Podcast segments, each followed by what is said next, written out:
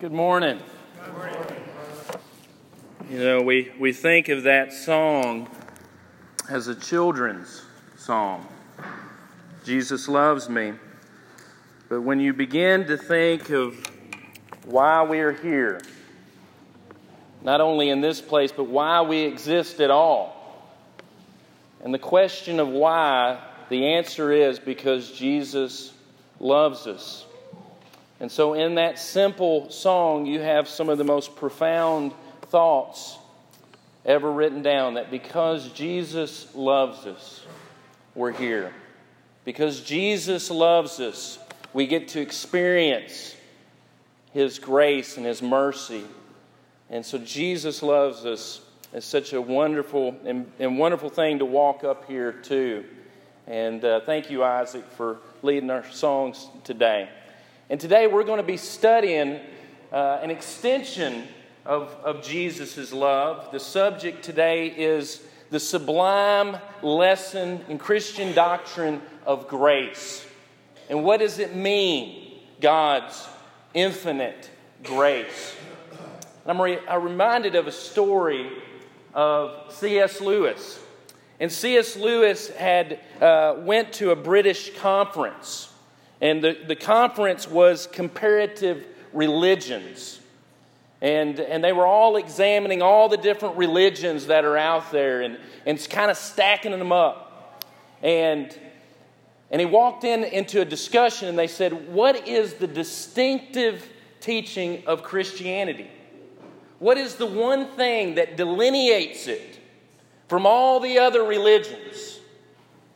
And they were arguing over this and that, whether it was the incarnation or the resurrection. And so C.S. Lewis walks in and he says, What's all the rumpus about? Of course, he had a good English accent.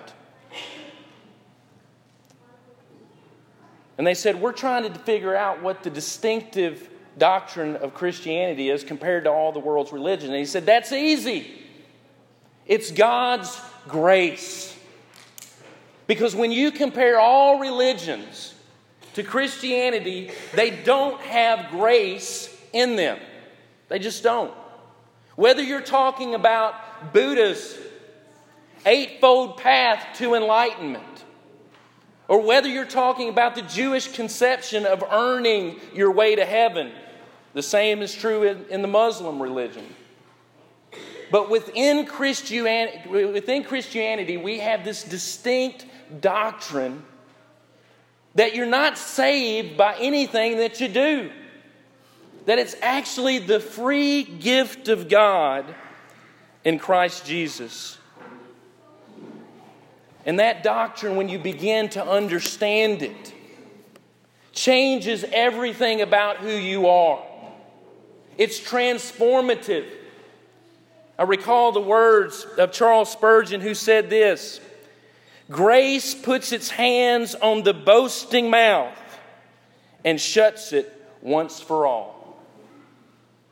Once you understand that it's God's grace that saves you, really, you can't stand up anywhere and boast about anything. And boy, do we like to boast. In my time, I've boasted. In my time, I've heard plenty of people boasting, especially when it comes to what they know and who they are. But when we begin to think about the profound grace of God, it humbles us. In fact, James says it like this God resists the proud, but giveth grace to the humble when you begin to understand how profound God's love is, why you're here, and how you've been saved from the depths of sin. Not by your own works, but by the saving work of Jesus Christ. You look at yourself different and you look at each other differently, and then you look at your God differently. Because it is by grace you're saved. And Ephesians chapter 2 is the lesson and the passage that we're going to study this morning. And before we get into it, before we can understand the grace of God, before we can understand the true blessing that is salvation, we have to understand the fundamental problem that we're in. And Paul in Ephesians chapter 2 really describes the situation that all of us find ourselves in as human beings. And it's that we're dead. We're spiritually dead. I'm reminded of a story of a man in, in 1994. And listen to this, this is really interesting, peculiar. In 1994, an Ohio court declared a man by the name of Donald Miller Jr. dead.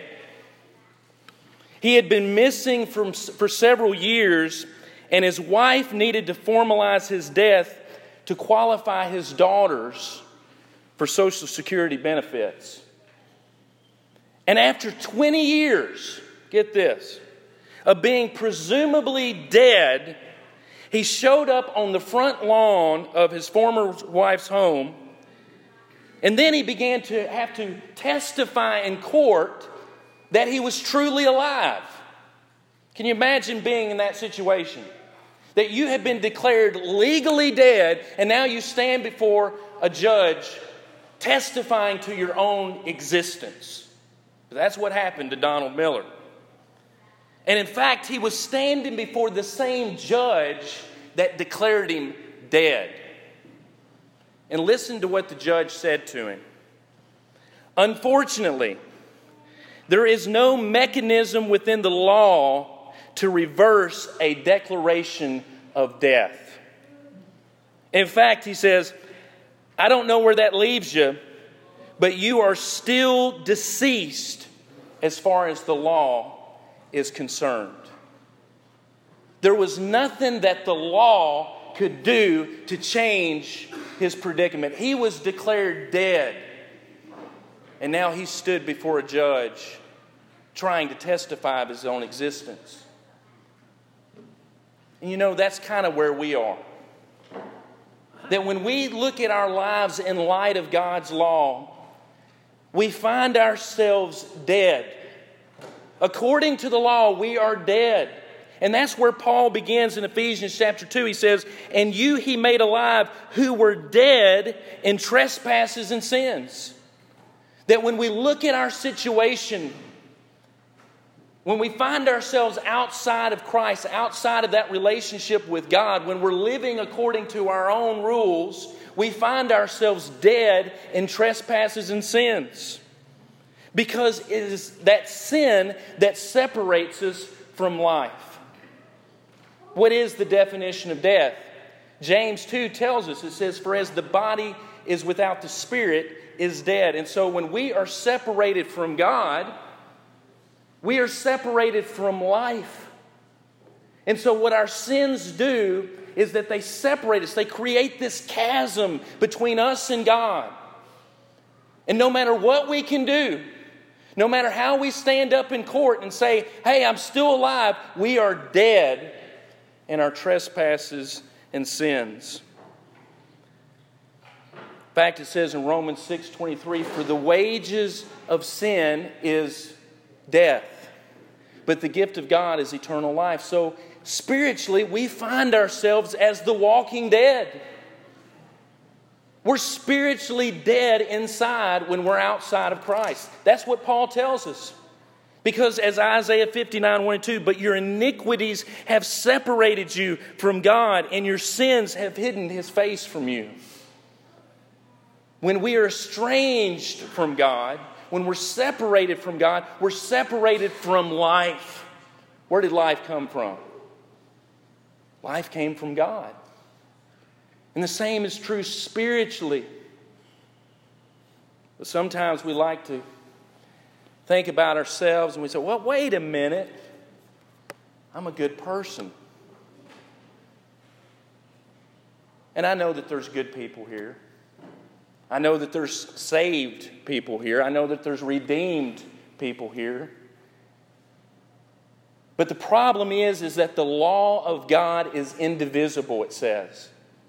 In fact, James tells us the problem. He says, in James, he says, For whosoever shall keep the whole law yet stumble in one point is guilty of all. The law of God is indivisible. And so if you stumble in one point of the law, you break the whole law, he says. Does that mean that every sin's equal? Is it the same to, kill somebody and to tell a white lie? I don't think so. But if you break one part of the law, no matter how small it is, you stand condemned before a holy God. Because the law is indivisible. And we find ourselves all in that situation. For all have sinned and have come short of the glory of God. There's one thing that I can confidently say no matter how saved you are, I know you've been a sinner. I know you've been estranged from God. I know you've been dead in your trespasses and sins. Why? Because I've been there too. And I still wrestle with it. You were dead in your trespasses and sins. Paul talks about the law and he says, I would not have known sin except through the law. He goes on in Romans 7 11, for sin taking occasion by the commandment deceived me, by it it killed me. Paul says, I know the law, and the law is what convicts me of my sin. That's how I know I'm a sinner. When I look at the law, I know I haven't kept it. And then we find out that there's nothing in the law that can now save you. You've already broken it. That's why Christ is imperative. Because it says, when Jesus spoke of the law, he said, Think not that I have come to destroy the law of the prophets. I came not to destroy them, I came to fulfill them. And where I lack in the law, and where I fall in the law, and where I can't keep the law, Guess who kept it for me? Jesus of Nazareth. Jesus the Messiah, he kept the law, and it's because of his life, it's because of his obedience, it's because of his gift, it's because of his life that I can live. But I first have to recognize who I am before a holy God.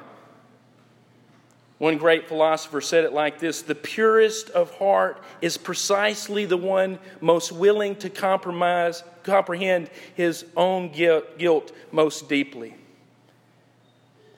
That when your heart is pure, you recognize your own sin. We were dead in our trespasses and sins. What else does it say? Verse 2 And we once walked according to the course of this world according to the prince of the power of the air, the spirit who now works in the sons of disobedience. That before Christ, we walk according to what values? The values that the world has. The values of the world says, get over on somebody. The, the law of the, of the world is the law of whatever you can get away with. And that is the way of the world. John said it do not love the world, nor the things in the world. If anyone loves the world, the love of the Father is not in him. And yet the world competes for us, competes for our allegiance. But we also walked according to the course of this world, according to the prince of the power of the air. Isn't that quite a title? Who's he talking about? He's talking about the devil. He's talking about the enemy. He's talking about the lies. Because that's who the devil is. The devil has a whole book of lies. You got a book of truth and you got a book of lies. And it says in John 8 44 that, that, that the devil is the father of lies. And he's the first murderer, too. But that's what he works with. And what he's out doing is t- trying to tell everybody lies. And a lot of times we just sign right up for it. But we can't see the world as it truly is. We walk according to the flesh, it says, fulfilling the desires of the flesh and of the mind, and we're by nature the children of wrath, just as others. When you don't walk according to the Spirit, all you have left is what? The flesh. And when we're outside of Christ, we're walking according to the flesh, it says. Even our perspective is skewed. Even the way that we think is distorted. Paul said in Ephesians 3:18, having their understanding darkened, being alienated from the life of God because of the ignorance in them and because of the hardening of the heart. Do you find people in the world with hardened hearts? Do you find people in the world who are done loving people? Do you find selfishness in the world? Do you find alienation? Do you find separate? Is that what you find in the world? It is. And before we can know the grace of God, we have to understand how bad we got it by ourselves. And thank goodness Paul's letter didn't stop there.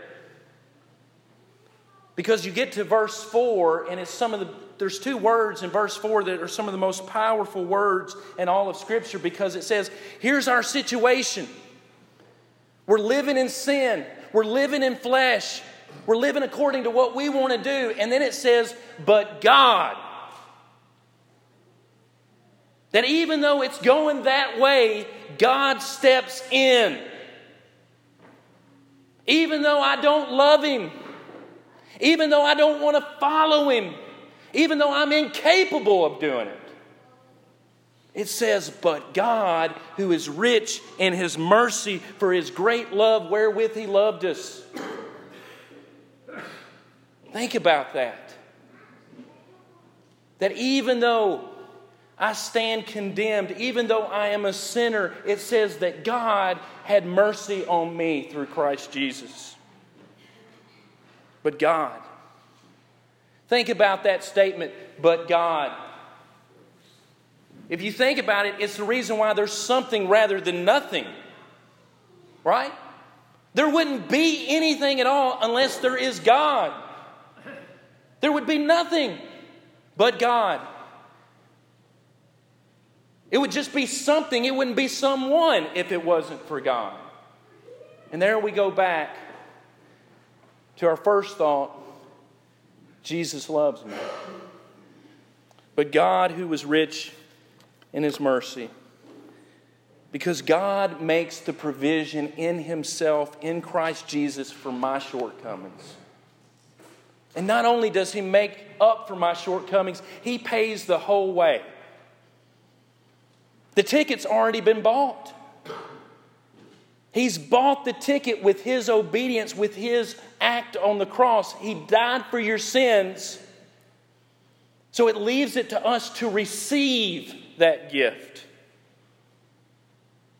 And it says that that riches of his grace is continual in the ages to come that he might show his riches of his grace that God's grace is unfolding and we haven't even seen the end of the show. We're just now beginning to taste it in this life with salvation. And that in the next life, it's still unfolding. We're still getting to know God. We're still getting to understand how deep His mercies are. For by grace are ye saved through faith, that not of yourself, it is the gift of God. Lest any man should boast. For by grace are you saved through faith. Well, does that mean everybody's saved? Because that don't seem right either. It says through faith that our re- response to this grace, this gift, and that's what grace means unmerited favor. It's a gift. You know what? When I go home for Christmas, there is a wonderful time where we sit around the, the room and we exchange gifts. It's wonderful. And I know what my parents are going to give me. They give me the same thing every year it's an envelope, it's a card. My dad writes a very thoughtful message to me. And guess what's in it? Every year, a $100 bill. And I'm always grateful. That $100 bill isn't less than it was 10 years ago, it's just as much. And I thank him for that gift. I say, Thank you. for that gift. But the one thing that I don't do after that I open up that card and look at that $100 bill and put it in my wallet is say this I've earned it by opening up the card. Wouldn't that be an insult to him? Well, thank you for the card, Dad. I, I opened up the card, I opened up the envelope, and I put it, I earned that $100 bill. Would I be a fool to do that and to say that? In the same way, God has given us this gift of salvation, which is beyond anything that we can even begin to imagine how valuable it is. It's more than $100, it's your eternal soul. What shall a man profit if he gain the whole world and lose his own soul? That you are worth more than all of the things in this whole world. Your soul is, because it's eternal. And God gives you your soul back. God saves you from an eternal hell. And you have to receive it through faith.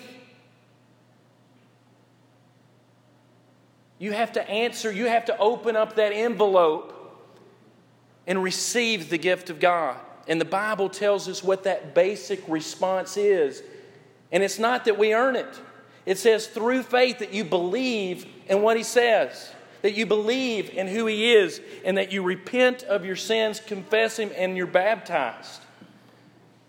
And baptism doesn't earn you anything. In fact, have you ever seen someone get baptized? When they get baptized, they don't even do it themselves, someone else does it to them, right? It's a completely passive act of obedience to God.